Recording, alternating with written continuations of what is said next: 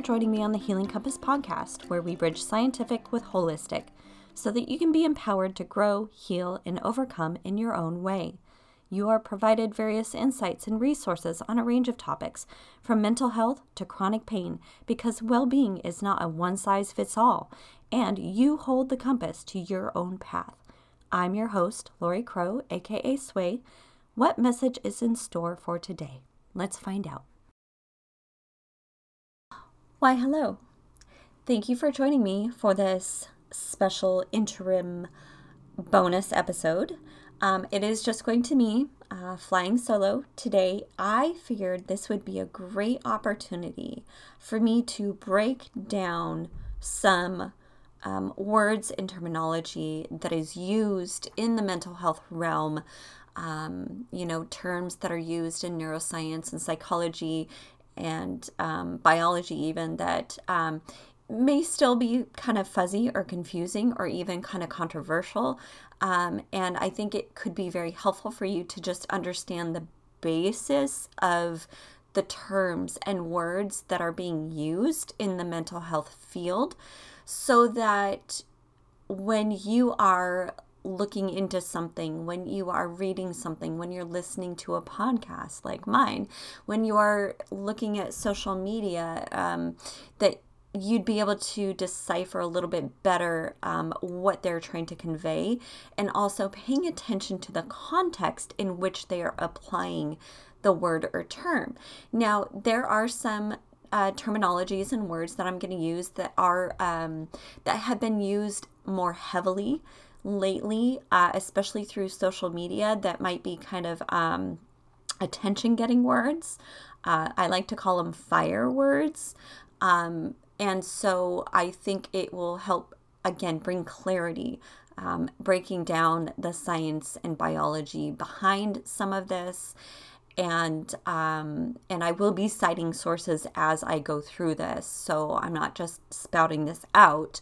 Um, I am referencing this stuff, and of course, I am a non-expert. I am studying biopsychology and neuroscience. This is my um, academic path, but I wanted to show that I am utilizing sources, trusted sources, in order to better understand and have a grasp on the words and terminology that is being used in the mental health realm.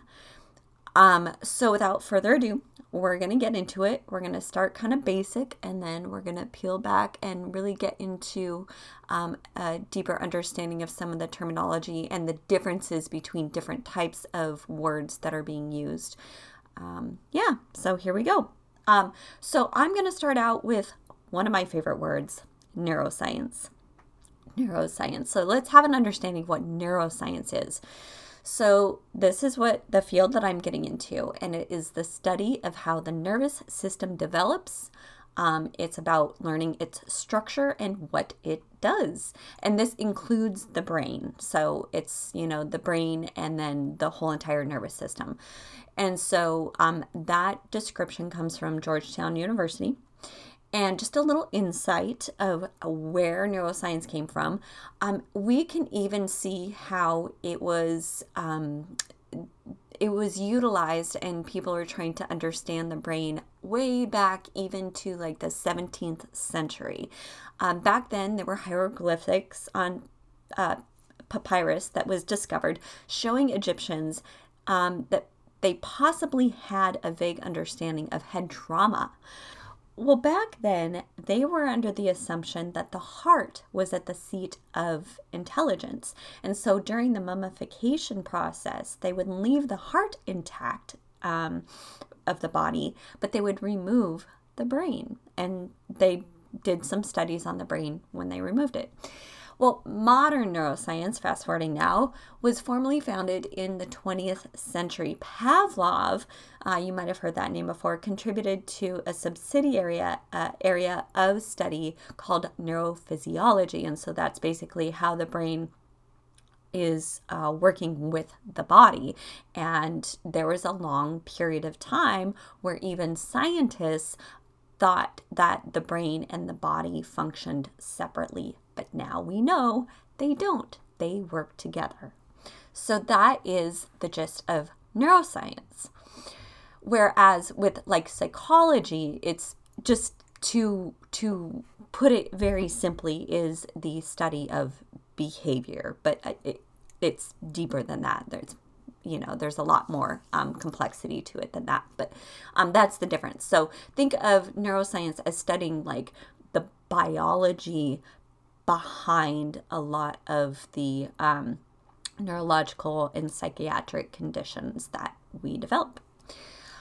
So let's talk about this. A lot of times we hear the buzz of um, in in stories and social media um, and studies uh, that use the word genetics, like genetic factor or genetics are involved. This could be, um, you know, genetically passed on. Let's talk about that for a minute because I think what I'm noticing is that there's not specification in what type of genetics because there's actually um, uh, genetics is an umbrella term, but there's another term under that called epigenetics. And I think it's important that when you hear genetic, genetic factor, um, that you understand what type of genetic.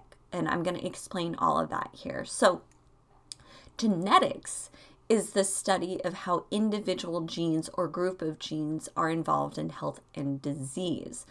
Um, understanding genetic factors and genetic disorders is important in learning more about promoting health and uh, preventing disease. So, genetics is again an umbrella term. Um, genetics can influence DNA, but the subsidiary um, term or study, area of study under genetics is epigenetics, EPI epigenetics. So, epigenetics is a study of how your behaviors and environment can cause changes that affect the way your genes work. So, unlike genetic changes, epigenetic changes are reversible and they don't change the DNA sequence, but they can change how your body reads a DNA sequence and then responds in the body. Um, so I hope that makes sense. So think of this as genetic, the overall umbrella term. Um, genetics can influence DNA. However, the term epigenetics is the study of how genes are expressed in the body from reading the DNA code, the DNA sequence. So think of it as like the DNA is a book and the book was already written, okay? Then, and that would be your genetics, okay? It has already been written. Then think of epigenetics is how it is read and interpreted.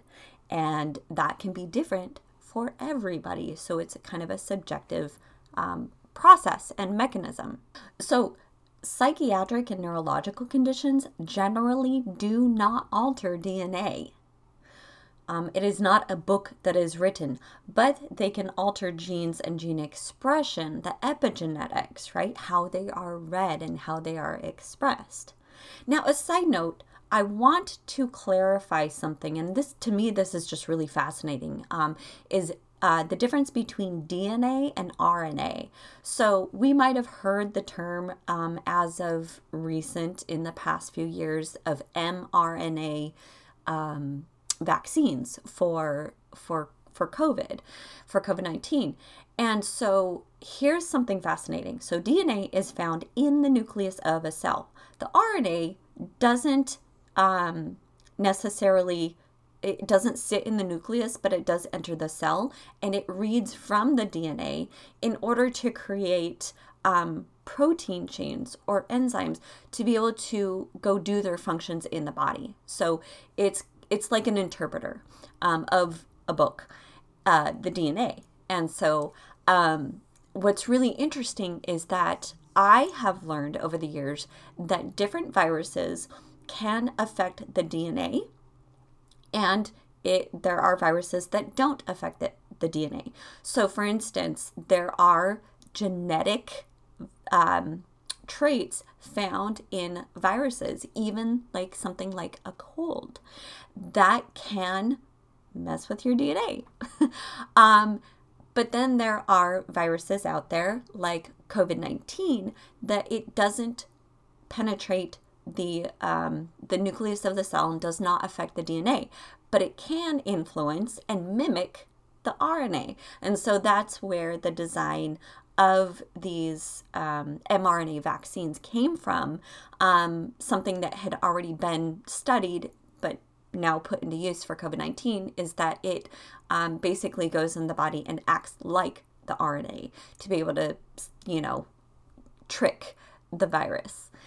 Um, so yeah, I just wanted to bring that clarification. But it's really interesting to know that there are different um, uh, viruses that can contribute to DNA alteration um, and mutation, as well as um, knowing that different conditions um, can be affected by um, DNA alteration.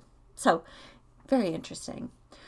Um, okay, now let's talk about um, another word that we might have heard quite a bit about, and that's neuroplasticity.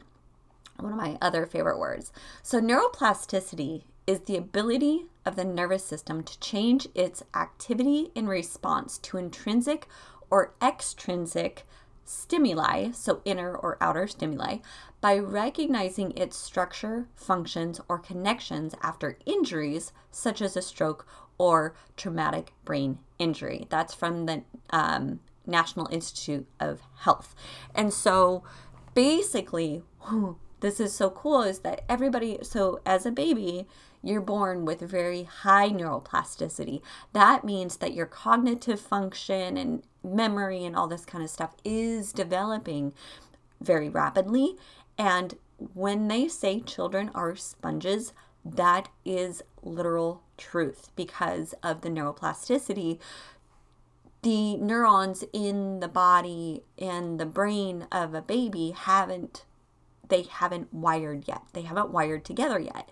And the way they wire together is by exposure of um, the changes in activity um, in response to what's going on in the body as well as what's going on out. So, like what they pick up with all of their senses. So, neuroplasticity allows um, a reversal of any type of um, any type of response. So, the older we get, the neuroplasticity goes down. So, it's not as prominent as when you are young, right? Where you are absorbing a lot.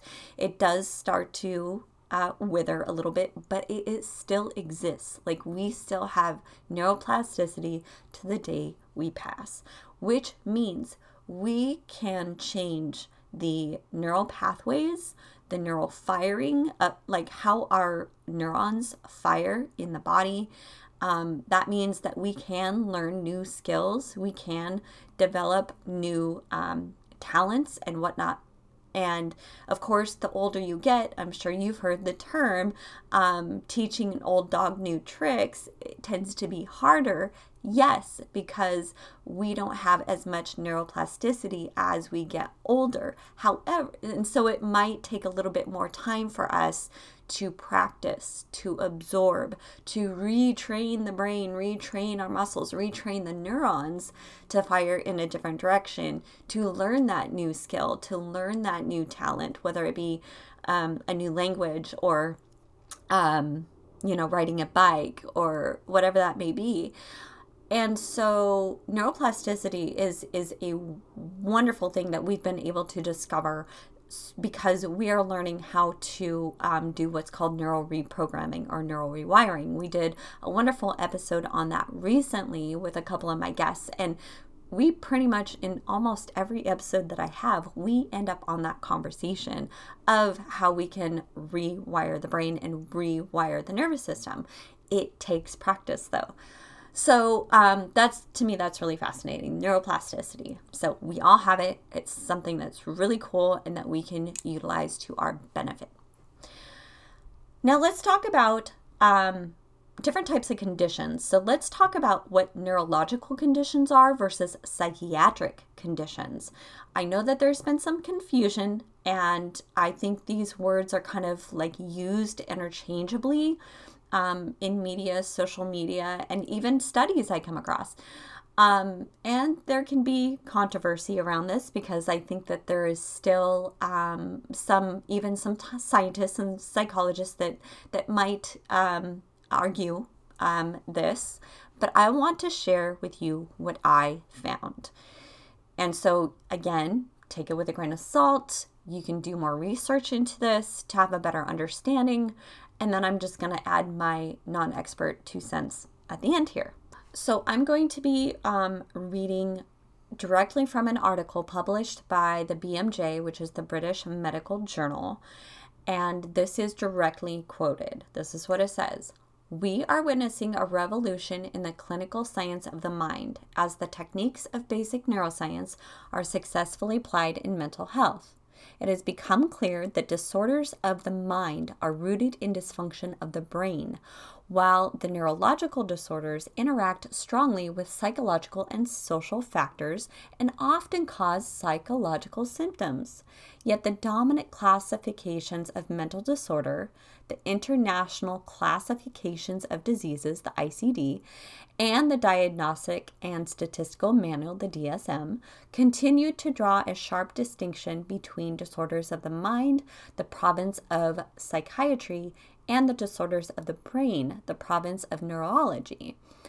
As these cl- classifications are currently under revision, it is timely to consider a rag- radical rethinking. The current line of demarcation between disorders of mind and of brain is counterproductive for clinicians and patients on both sides of the line.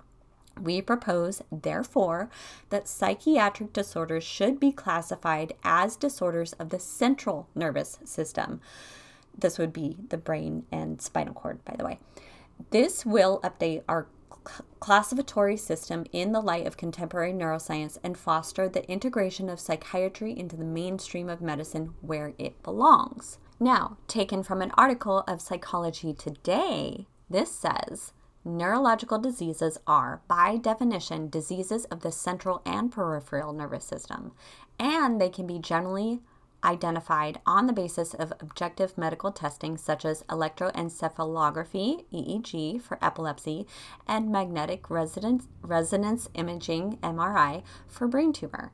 Many neurological diseases can be localized. In contrast, mental or psychiatric illness is characterized by a clinically significant disturbance in an individual's thoughts, feelings, or behaviors.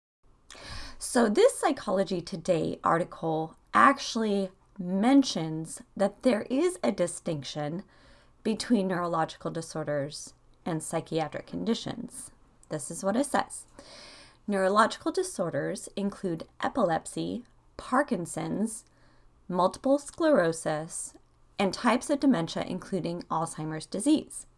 Psychiatric disorders include things like depression, schizophrenia, PTSD, ADHD, and yes, autism.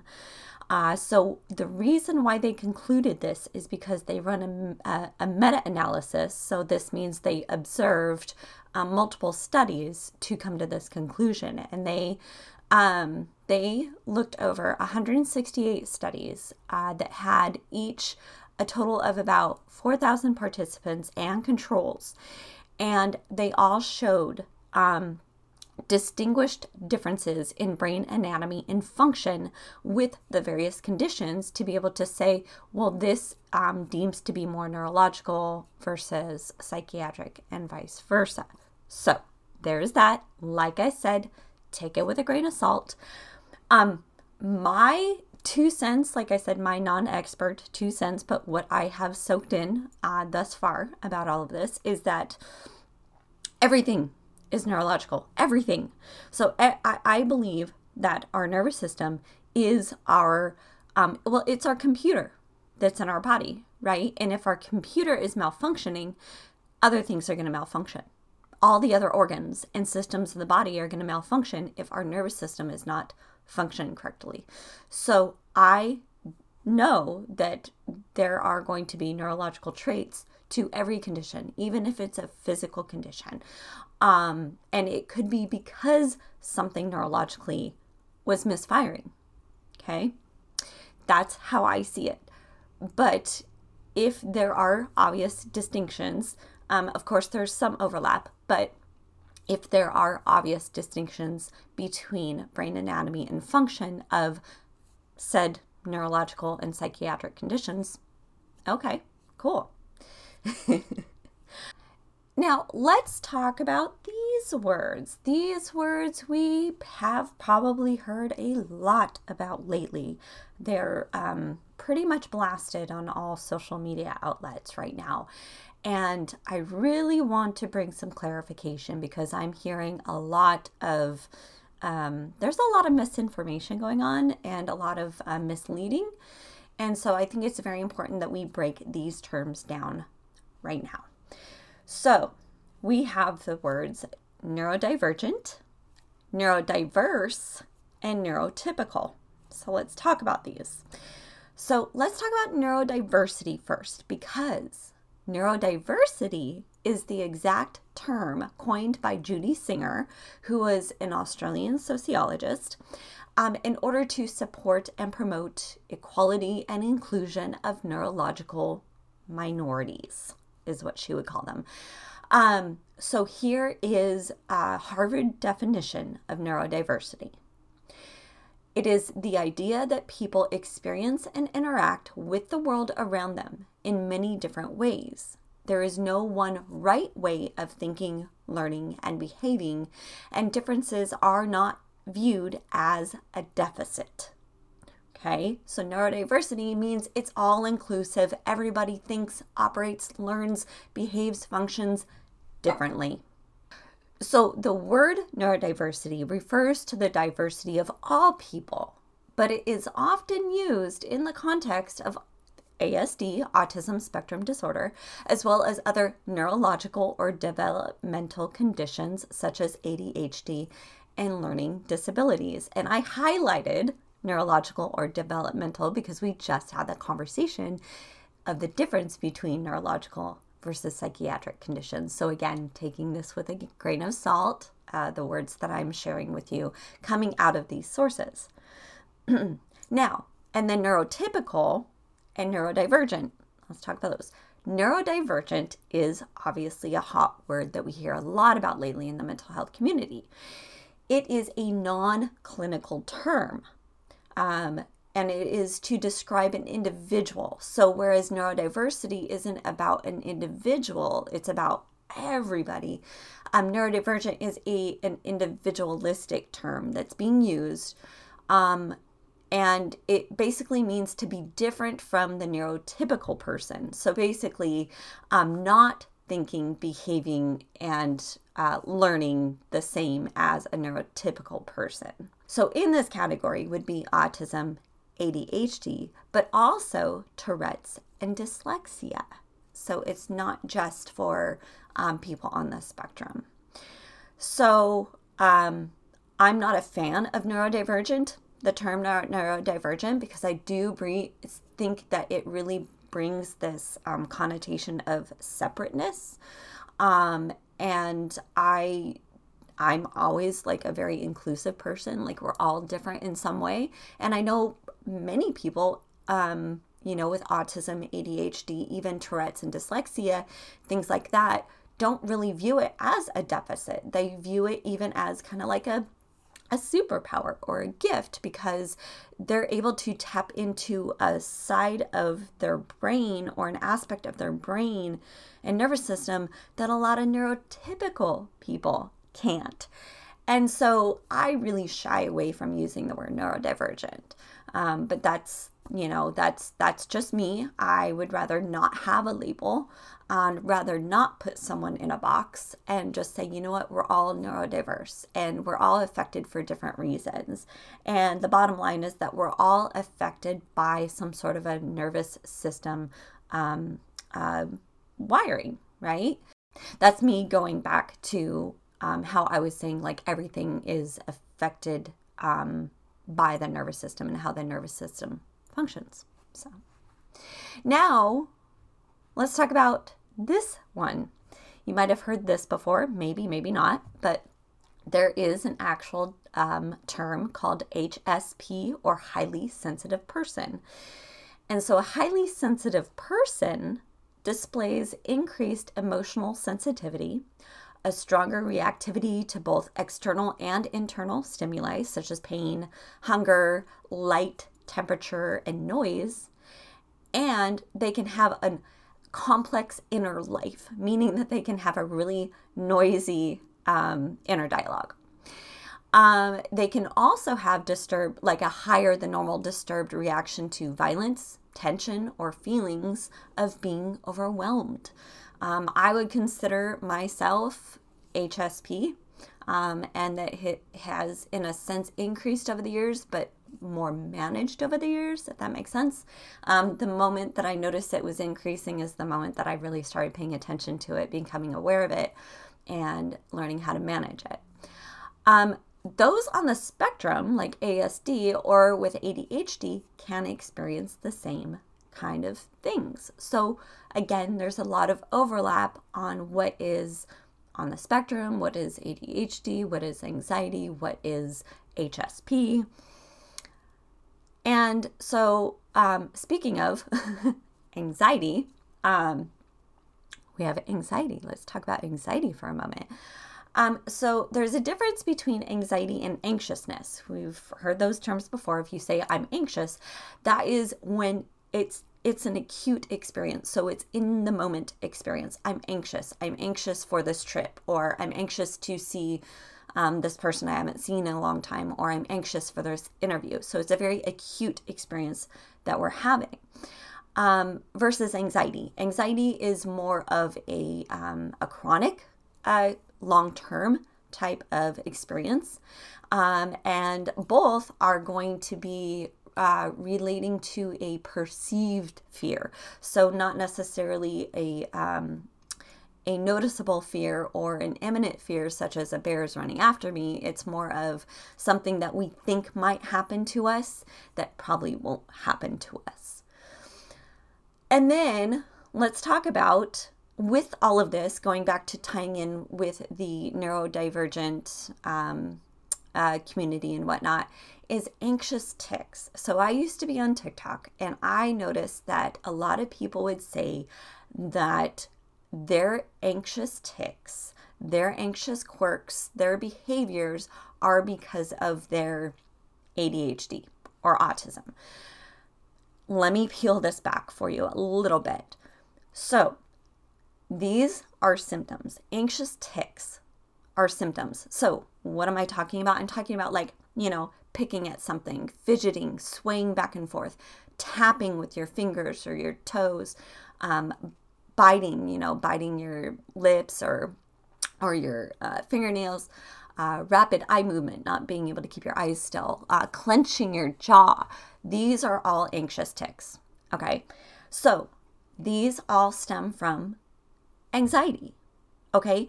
And they can be an acute anxious symptom. So if you are nervous for that interview, you might be pacing, you might be fidgety.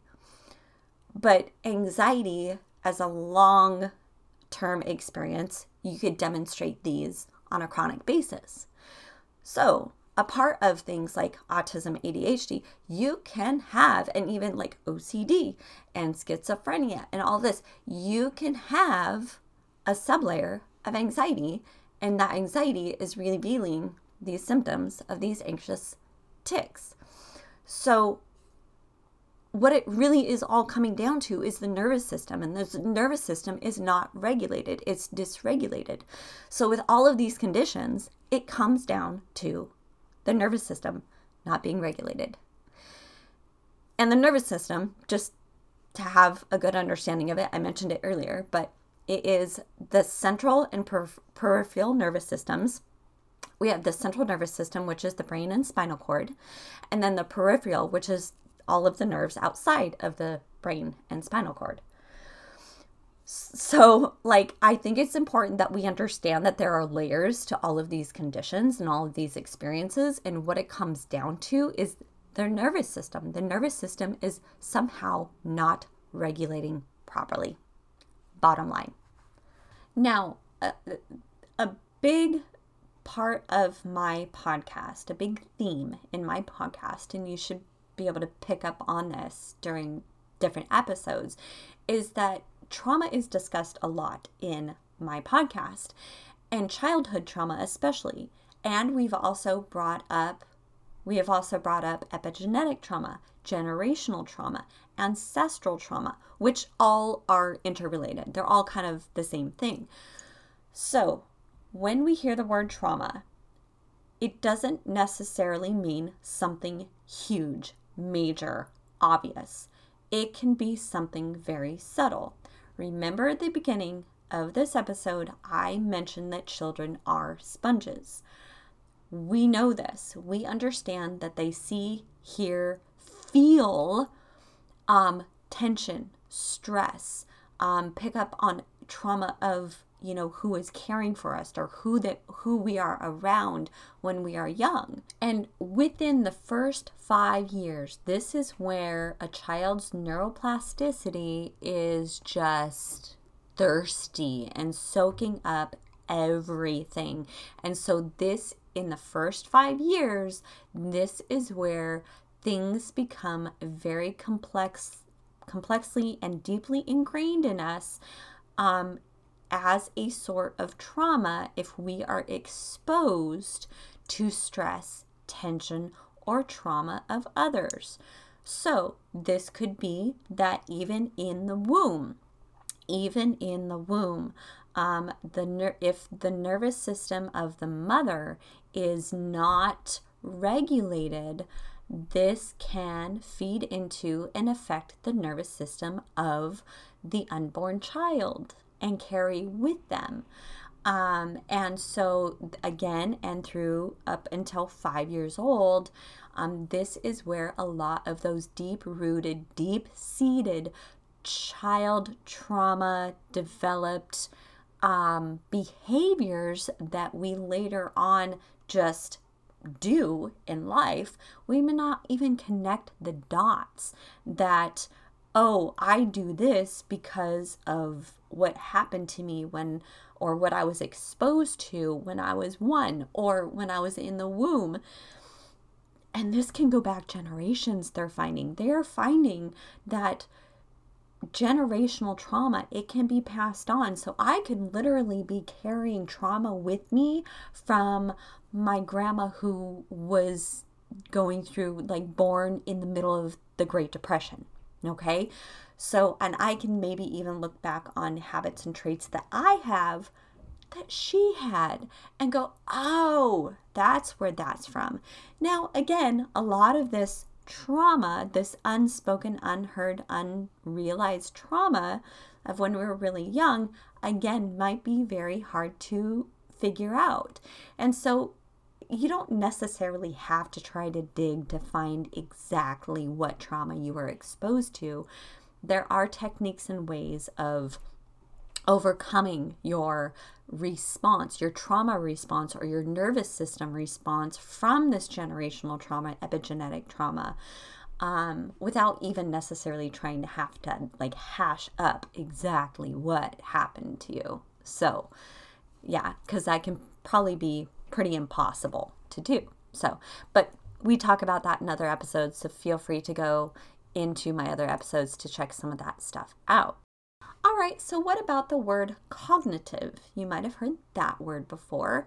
So, uh, the Merriam Webster Dictionary says that cognitive, cognitive is of, relating to, being, or involving conscious intellectual activity, such as thinking, reasoning, or remembering.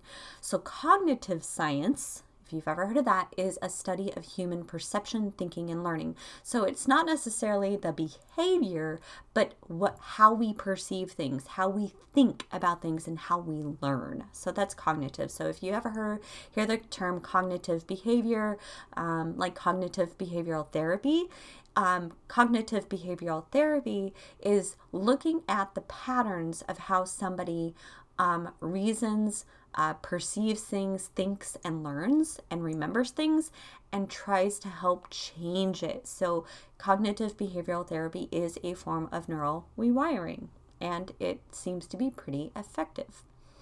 And it's actually used a lot with um, people um, and children, especially on the spectrum. So, it can be very helpful. Now, somatic, you might have heard this word tossed around. I mention it quite a bit. Um, I refer to myself as a somatic practitioner. And what that means is that somatic means of the body. So, soma is the physical aspect of an organism aside from reproductive cells. So, every part of me, aside from my reproductive cells, is soma, the body. So, somatic, body. Now, we might have heard the term psychosomatic, right? That's putting psychological and somatic, the body, together.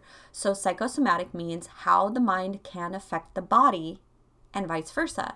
So, like a physical illness um, that can be caused by an emotional psychiatric condition or stress. The thing is, is that a psychosomatic response is real.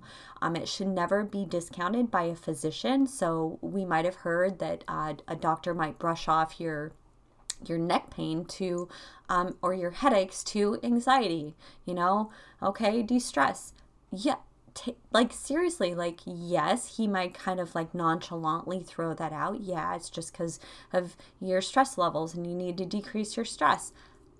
Then do that because it's a real thing. You're your the way you psychological psychologically respond to something will affect the body. This has been shown and earlier we were talking about how the brain and the body do work together and they communicate and they function together in unison as a team. They are meant to. And so when we have a physical disturbance, that can affect us psychologically, right? And then if we have a psychological disturbance, that can affect our body, our physical self. So, psychosomatic is a real thing, and it's a really cool word, too. um, here's a fun one placebo effect. Placebo effect. Oftentimes, I hear people's arguments say, well, it was, it's just a placebo effect. Okay. But what's really cool is that science has proven the scientific the placebo effect to be real and authentic. So let me read something to you out of um, uh, Oxford uh, uh, University shared this. A beneficial effect produced by a placebo drug or treatment, which cannot be attributed to the properties of the placebo itself and must therefore be due to the patient's belief in that treatment. And we've discovered that belief can be a very powerful resource for somebody to overcome something or to get better um, and to heal from something. And there are scientific studies out there studying belief and how it affects the physical self. It's real. Now, this article from Harvard says this How placebos work is still not quite understood, but it, it does involve a complex neurobiological reaction that includes everything from increases in the feel good neurotransmitters such as endorphins and dopamine to greater activity in certain brain regions linked to moods, emotional reactions, and self awareness. All of it can have a therapeutic benefit. The placebo effect is a way for your brain to tell the body what it needs to feel better. I want to read that again. The placebo effect is a way for your brain to tell the body what it needs to feel better. Now, I would say it's more of that the brain is getting a message from the body and what the body needs to feel better because my absolute hands down belief is that the body is the messenger um, and the communicator for us, but the brain is what is interpreting what the body's message is. Okay, so I'm just reversing that a little bit. I would rather say the placebo effect is a way for your body to tell the brain what it needs to feel better. So it's like taking a common trial placebo, a sugar pill versus a medication. Somebody gives you a sugar pill and you don't know if it's a sugar pill or a medication, but your brain is going, I think I'm taking the medication and it is going to work. It's going to be effective. And if your body responds in a positive way, then that means that your body is telling you that this concept of treating whatever it is that you're dealing with, um, that basically your belief is overriding whatever it is that you're taking, especially if it is a sugar pill, if, especially if it is a placebo. So it's not the sugar pill that's making you feel better, it's your belief that the sugar pill and knowing that it's a sugar pill is making you better. So you can only imagine if somebody says, Here, try this, it works, um, and you have this strong belief that it works.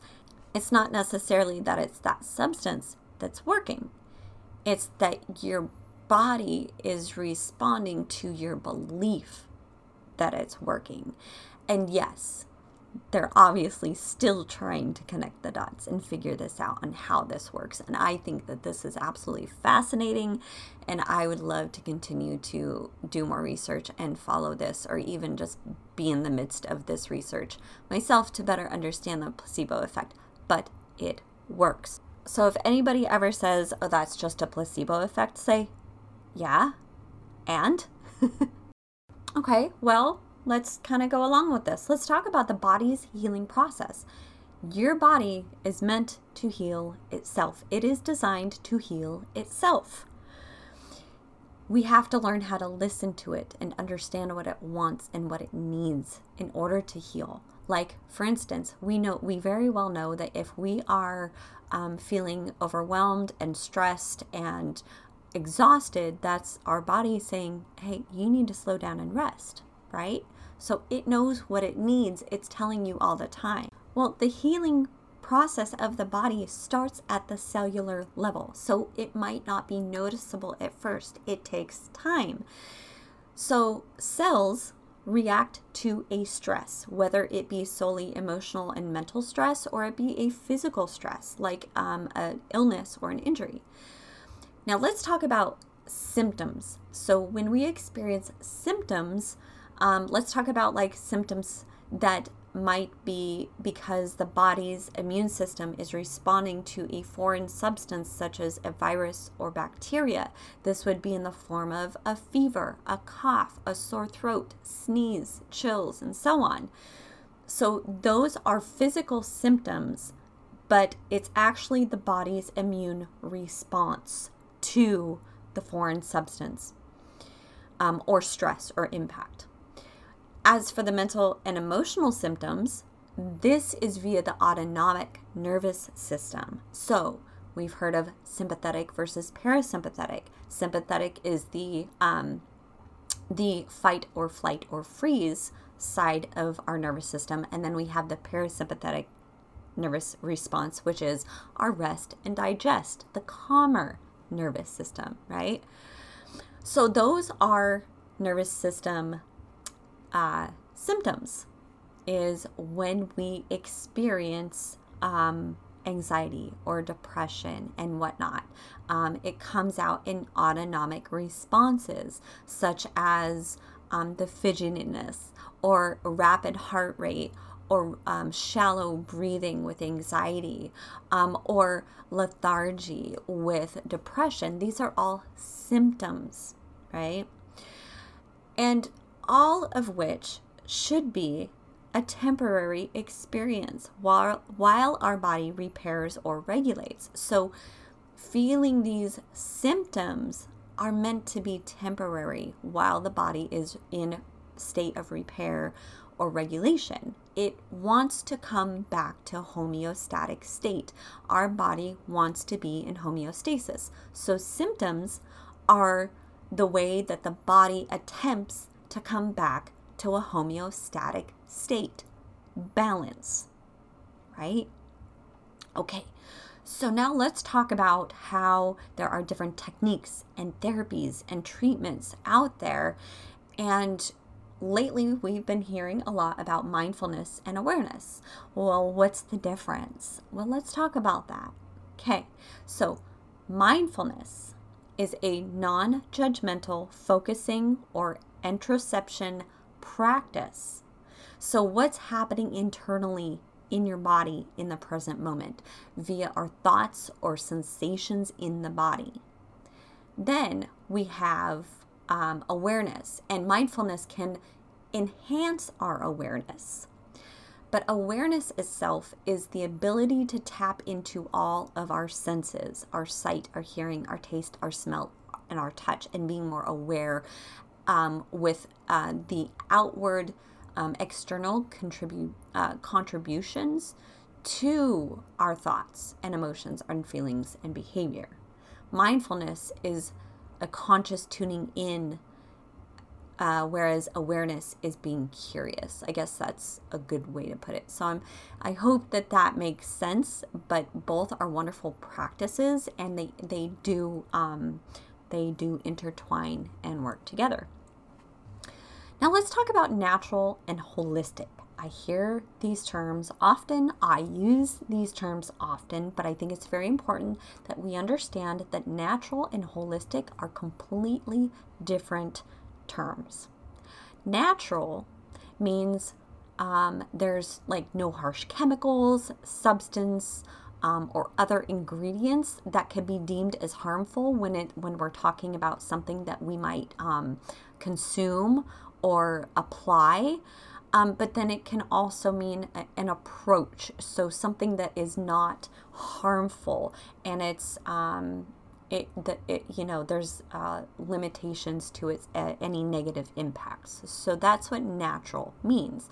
And I could go on and on and talk about, okay, well, what do we consider natural these days? I hear a lot of that because even plants can be toxic. Um, there are toxic plants out there. There is a toxic level of consumption of uh, plants, essential oils, vitamins, minerals, so on and so forth. So, what really is natural, right? Then there's holistic. Holistic does not mean natural. Holistic, if you think about it, if you peel it back, it means whole. So, such as I'm whole or the whole thing. Um, holistic is where all parts are interconnected. It's an understanding that all parts are connected, like our brain and our body. So, in some medicine studies, such as Ayurveda, which is an ancient medicinal practice found in um, Southeast Asia, um, it's all about treating the whole self. The brain and the body are not separate. Um, you're not just looking at the symptoms, but you're actually looking at all the contributing factors, all the causes that feed into the symptoms you're experiencing. So that's what holistic is. Holistic is an interconnected view, perspective, and practice, whereas natural means the least amount of harsh um, uh, ingredients or um, impact to the body or the brain. All right, well, that concludes my very first episode of Did You Know? And I plan to do more of these. If you have any request of anything that you want a little bit more understanding of, a little bit more clarification on, I am definitely happy to bring that for you to the best of my ability. I can do my research, I can look into it if it's something that I'm still fuzzy on and share with you what I find and point you in the direction of different sources. Um, but yeah, I would definitely be happy to do more of these and uh, shape it around what um, information you would like more of. So you can always send a request to healingwithsway at outlook.com. Thank you so much for tuning in and be well.